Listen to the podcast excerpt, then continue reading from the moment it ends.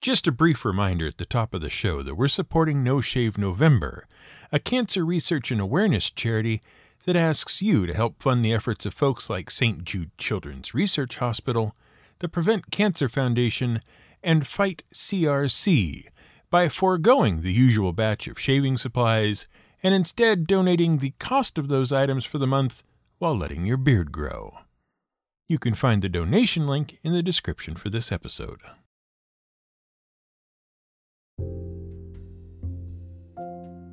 It's nearly time for the big American holiday all about family and food.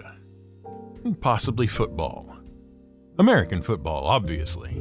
Not that nasty, smelly, no good European stuff with no pads and constant activity and cunning defensive plays and positioning that can flip in an instant to equally cunning offensive play, just depending on who has control of the ball at exactly what moment in a game that insists, nay, demands that if you say you're going to play for 90 minutes, you will play for 90 minutes, even if we have to tack time onto the end of it to make sure that a full 90 minutes is played instead of about 12 minutes of actual game in a two hour time block. No, obviously, American football is the far superior game. Probably that's why nearly every country in the world plays it, and every four years there's a big tournament that involves nearly the entire world, and the women's teams are just as competitive as the men's teams, if not more so, especially since they don't have to show up on the field wearing lingerie in order to be taken quote unquote seriously. You can see how much better American football is, clearly. No, wait, that's the other one. Sorry. Now, obviously, part of the traditional Thanksgiving Day football game is the food. Not just the food on the table for the big sit down meal, but the sorts of food that show up as a sort of pre meal meal for all the football fans to enjoy. Generally speaking, there are about two or three different sorts of chips, or crisps for our international listeners, usually a thin fried potato or corn product known chiefly for its crispy crunchiness and its ability to scoop up various types of sauces, dressings, and dips. There's generally some sort of fried chicken parts of the wing and leg variety, confusingly named buffalo wings, even though no buffalo has been near them, and buffalo are notoriously flightless. And usually there's some sort of prepared, previously frozen baked snack, which is not much more than a pastry shell wrapped around a bit of sauce, cheese, and unidentifiable meat. It tastes nothing like a pizza and doesn't in any way resemble a roll, but is called a pizza roll nonetheless. But since it's all washed down with a typical mass produced American beer, no one cares anyway because if flavor mattered, we wouldn't be drinking this swill anyway. Its chief advantage being the ability to kill the taste of absolutely anything else. Someday we'll have a chat about beer. But that day is not today. However, there is one thing all these foods have in common, and the strange thing is, in amongst all the adrenaline and physicality involved in watching one of your two favorite teams get trounced up and down the field by your not so favorite team, it represents a reversion to a much earlier time in which mankind was itself far more physical and far less refined than we are today. A more primitive state, which some would argue American football is a throwback to with all its violence and supposedly military overtones. See, all the pizza rolls and chips and wings are what you call finger foods. That is, they are almost exclusively meant to be eaten without the benefit of dining utensils, using only the tools God gave you, your hands and fingers. Which is, of course, a sharp contrast to what is expected of you at that much bigger and more formal meal yet to come but what you don't have room for now because all those pizza rolls smelled great but weren't very satisfying in small quantities. Instead, in just a few minutes, you're going to be expected to sit down and practice your best manners in front of Aunt Edna by making proper use of those three little developments which you don't really think about unless it's to work out which one is the salad fork, which is the soup spoon, and whether you're working with a butter or a steak knife. It's all a lot to worry about, but eventually, we're all thankful for our tableware. This is GM Word of the Week, and I'm Fiddleback. We know we just promised you that we'd talk about all three utensils knife, fork, and spoon. Honestly, though, we barely need to discuss the knife as we have already done so at length almost every time we've mentioned any other cutting implement in our past episodes. See, knives were among the very first tools we as humans made.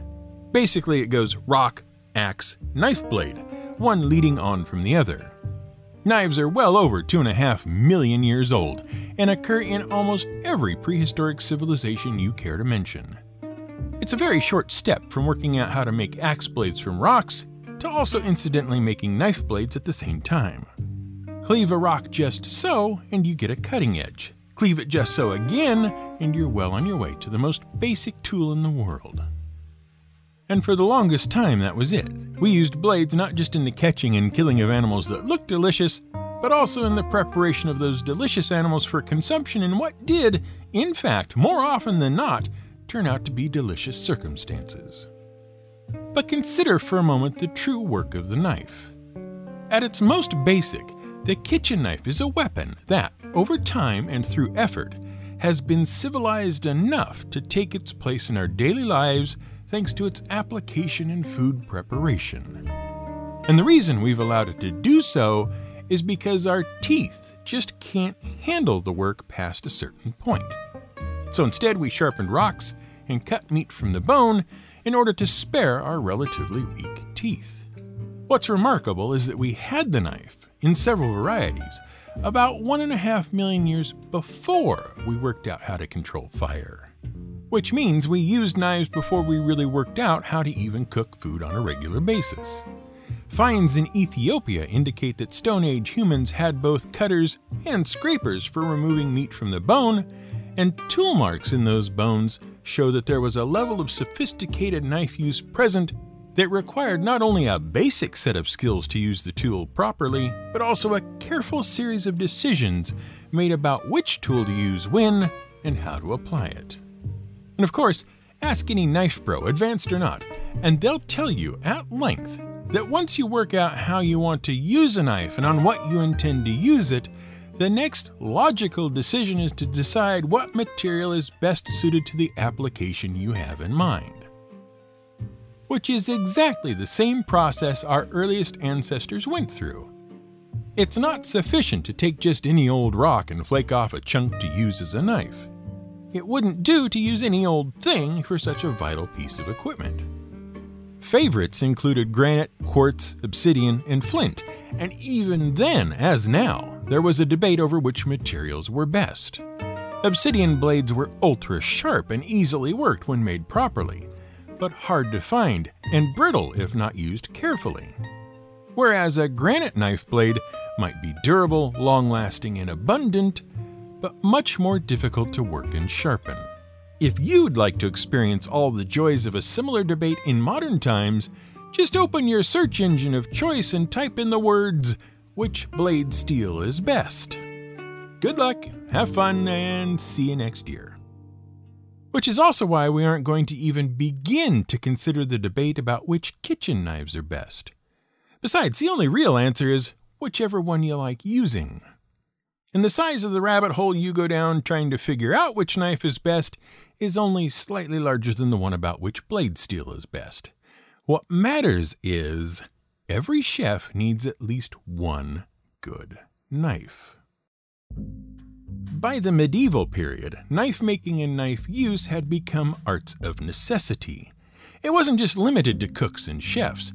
Everyone had their own knife, and everyone took their knife everywhere with them. And we're not talking about using it as a means for self defense. Rather, it was your personal eating knife, and it hung around your waist wherever you went. Each knife was custom made for its owner, and so took on the duties of both a utensil and a fashion statement. You'd no more use another person's knife than you'd use his or her underwear. So ubiquitous and second nature were they that at least one group of monks had to be reminded to take their knives off at night thanks, we presume, to a series of nighttime accidents at the monastery in which they were cutting themselves every time they rolled over in their sleep. Knives were the primary and often only utensil at mealtime. You used them to cut cheese and bread, to slice meat into slightly more manageable chunks, to crush nuts and seeds, and to shred, slice, mince, dice, peel, and otherwise shape and prepare vegetables and fruit at the table before eating them. Not to mention buttering your bread. Anything that couldn't be knifed into submission was eaten with your fingers. And if you did not have your own personal knife during the European Middle Ages, you had nothing else at table to rely on there was no other utensil for you to use. But the problem was, much as everyone was used to a knife and skilled in its use, it was still deemed very impolite to actually stab anyone with it while dining. And since most table knives at the time looked like big sharp daggers, it was a temptation hard to resist in the settling of arguments. And besides, dagger style knives were leading to other complications for polite society as well. In 1637, France's Cardinal Richelieu was so upset by the sight of a dinner guest cleaning his teeth with the sharp tip of one such knife that he ordered all knives in use at his table to be made blunt. In 1669, Louis XIV outlawed pointed, sharp dinner knives as a whole from the entire country. And suddenly, on the whims of fashion, everyone in Europe became super sensitive to how everyone else was eating and how terrible it all looked. Taking meat by hand from a common plate, drinking soup straight from the bowl, and using the same knife for everything now seemed so common and vulgar. Suddenly, sharp knives at the table were entirely gone, and dull knives, supplied by the host to everyone, were the way to go. And so, what we call the butter knife became commonplace. Which, as you'll no doubt have noticed, is terrible at spearing food and lifting it to your mouth. Fortunately, a new device had come along to help out. Well, we say new, but really, the fork had been around for a long, long time. The problem was, it wasn't an eating tool, it was a cooking implement. Its chief place of use was around the hearth and the great big roasting pits we spoke about in our episode on the oven. For much of the fork's history, and it goes back only slightly less far than the knife in the form of the traditional forked branch, for much of its history, it was used to help turn and present meat to the fire or move around large slabs of food from one place to another. Even its use as a stabilizer when cutting large pieces of meat at the table wasn't a sure thing until relatively recently. It just wasn't taken seriously as a table implement. Part of the reason was because it reminded people too much of the devil's own pitchfork, which made people both Puritan and not uneasy. And the dangers of fork use were manifold.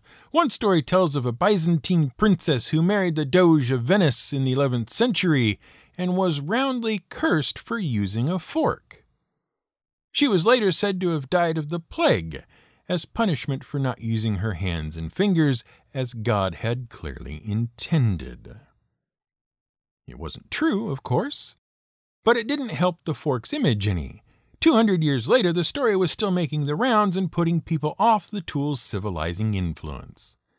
In some places, using a fork to eat with was seen as so obscene it was equated with sexual deviance and antisocial behavior, and used as a pejorative term, as in, he's nothing but a fork eater. In fact, it wouldn't be until the 17th century that forks got any respect at all, and that was all thanks to the Italians. Think for a moment and see if you can work out why. That's right. Pasta. The pasta trade in Italy was already well established by the Middle Ages, and everything from macaroni to vermicelli was being brought to the rest of Europe. But, surprising as it may be, you really had to be a pasta eating expert to make it work. The small stuff was more or less fine, but the longer pastas were more of a problem. See, you only had a device called a punteruolo to pick your pasta up with and it was just a single spike like device around which you were expected to wrap your long noodles. So something had to be done, and we imagine the thought process went something like this This spike is really hard to wind up this spaghetti with. but maybe if I hold two of them really close together, it's a bit easier. Look at that. Well, that's a bit better, but it's still not great. Maybe three. No, no, too awkward to hold three of them and wrap up my pasta. Unless, maybe if I had one device with three spikes? Fantastico! And so it was.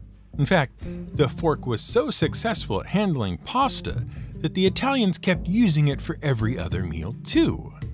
These little forks, so called to differentiate them from the huge kitchen forks in use in most of Europe and England, so impressed travelers to Italy that they started bringing them home to their own countries and using them there.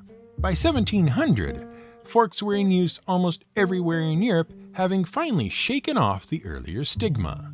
And of course, they presented the perfect solution when you were confronted with the newly ordered blunt table knife. The fork could do the job of transferring food from plate to mouth much more neatly than either finger or knife could. Which solved everything but the soup. We suppose you can try eating your soup with a knife or a fork, but we hear the experience is, at best, unsatisfactory. No, to do it properly, you need a spoon. Fortunately, once again, our earliest ancestors had solved the problem ages ago.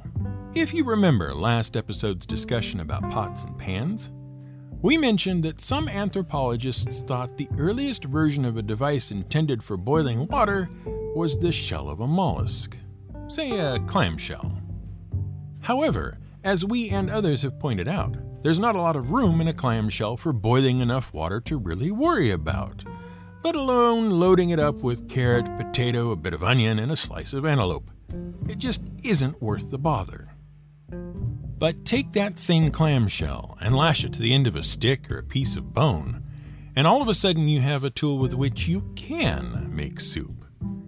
You just have to make it in a different container and use your clamshell device to stir it all up with. It's a makeshift spoon in its earliest form. Gosh, those cave guys and gals were clever, weren't they? The Romans even had a word for spoon, cochleare, that was derived from their word for shell. And they took the spoon to new heights by developing little spoons for eating tiny little eggs and shellfish to bigger spoons for soups, stews, and porridges. From there, the specialized spoon took off, and you begin to see spoons strictly for scooping mustard, egg spoons for soft boiled eggs of every sort, double ended spoons for getting at roasted bone marrow with each end suited for a different sized bone, spoons for getting at crab meat, and more, until finally, the pinnacle of tableware achievement came along the English teaspoon. In the second half of the 17th century, the English had not only discovered tea, but had taken to adding milk and sugar to it as well. And of course, you had to have a special spoon with which to stir it all together, because specialization was what you did with spoons. So they invented the teaspoon specifically for the job of mixing up all the things they were putting in their tea. But not everyone had access to the teaspoon. It was meant for the wealthy so they could better enjoy their tea. The peasants could keep being peasants and stir their tea with their finger instead, we presume. However, the teaspoon is kind of a mystery. Why did it catch on and become so nearly universal when other types of spoons did not? The French coffee spoon, for example, filled nearly the same role at nearly the same time, and yet it remained a primarily French utensil whereas the teaspoon took on an international appeal? Well, primarily it seems to be a twofold answer. First, sugar. Sugar was so popular, especially in North America, and the teaspoon so adept in dishing it out from the little sugar bowl into whatever you were drinking, that wherever you had sugar, you were certain to have the teaspoon not far behind. With the growing international trade in sugar, that meant teaspoons everywhere. The second reason is the general shape and size of the teaspoon. It sits in a sweet spot, pardon the pun, between the smaller French coffee spoon and the larger dessert spoon. This maximizes its usefulness in other areas besides just the stirring of sugar into tea, and its size and shape seem particularly well calculated to be comfortably used with the human mouth, making it universally handy for a myriad of foods. Anything that useful, you just don't forget about. And so it stuck around to become the sort of prototypical spoon you think of when anyone says spoon. Combine its usefulness with its status as a utensil for the wealthy, and soon everyone wanted one. And now, with all our utensils and cutlery in place, the oven warmed and cooking, and the pots and pans hard at work on the stove top, we come to the true innovation at your Thanksgiving table, brought about by everything else and the changing ways we eat. Because you'll remember, no doubt, that we said the eating knife represented a problem. While it had been fine to eat solely with a knife for hundreds of years, people suddenly started getting upset about it, and the other ways people were eating along about the mid 1600s. Suddenly, it was kind of gross to take food off the plate with your fingers and more or less stuff it directly into your mouth, only to reach out again and repeat the action. You shouldn't pick your teeth with cutlery, at least not at the table, and cut your food into manageable bites that don't leave you fat cheeked and drooling as you try to down your hunk of meat all in one go. And for heaven's sake, don't stab your neighbor in a fit of pique. No, instead, use these tools to make your meals easier, more civil, and more polite. Which is what Louis XIV was on about in 1669 when he outlawed sharp knives at the dinner table in all of France. See, he thought it was high time that the French nobility began to distinguish itself from the French peasantry and one of the ways it could do this was to change the way meals looked at the noble table. Gone were the peasant like eating habits and the squabbling and backbiting that used to go on. Instead, sophistication and manners were to take their place. Etiquette, in fact. A way of behaving meant to lift you above the common rabble. Soon enough, it began to occur to the rest of Europe that he might be onto something. Maybe being a noble meant you should act like you were noble. You should exemplify the sorts of behaviors that nobility was often thought to have charm, a pleasant demeanor, reasonable table manners. And maybe by doing so, you could get a leg up on the competition. Because by the time the Age of Enlightenment was in full swing, most of Europe was trying to outdo and out impress all the rest of Europe. And one of the ways you could do that was by having a complex and diverse set of rules for behavior that everyone from your country would instinctively know, but that anyone from outside would have to play catch up to figure out and use. It's no mistake that you might not know which fork is for salads and which spoon is best for soup, nor how to use them specifically to best effect, but two things are certain. First, while you're figuring it out, you'll feel out of place and awkward and that makes you slightly more vulnerable. Which is a favorable position for the nobleman at whose table you are dining to have you in, and from which to take advantage of your awkwardness for their benefit.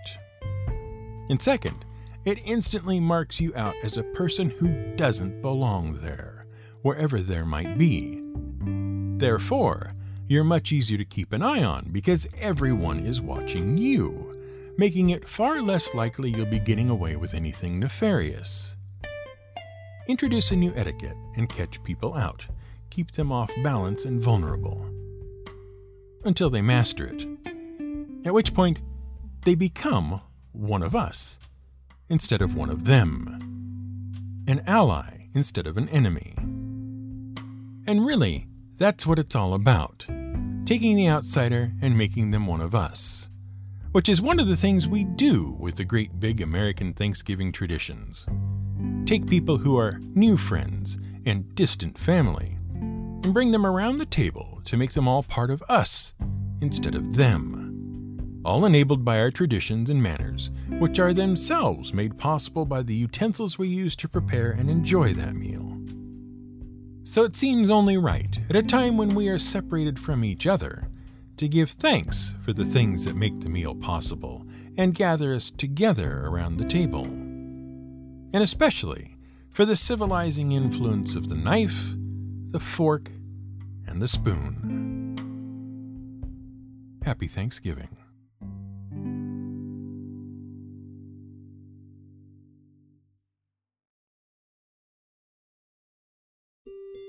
Thanks for listening to this week's GM Word of the Week episode. We hope you enjoyed it. This episode was informed by the book Consider the Fork A History of How We Cook and Eat by Bee Wilson. You can find an Amazon affiliate link for the book in our episode description. We've chosen to participate in No Shave November, a month long journey during which participants forego shaving and grooming in order to evoke conversation and raise cancer awareness. Donate the money you typically spend on shaving and grooming to educate about cancer prevention, save lives, and aid those fighting the battle instead. You can do so by joining us at the GM Word of the Week team page at noshave.org or by following the link in the episode description. Today's episode was researched, written, and produced by Brian Casey, a fork in the road if there ever was one. Music was provided by Blue Dot Sessions, which you can, of course, find at sessions.blue.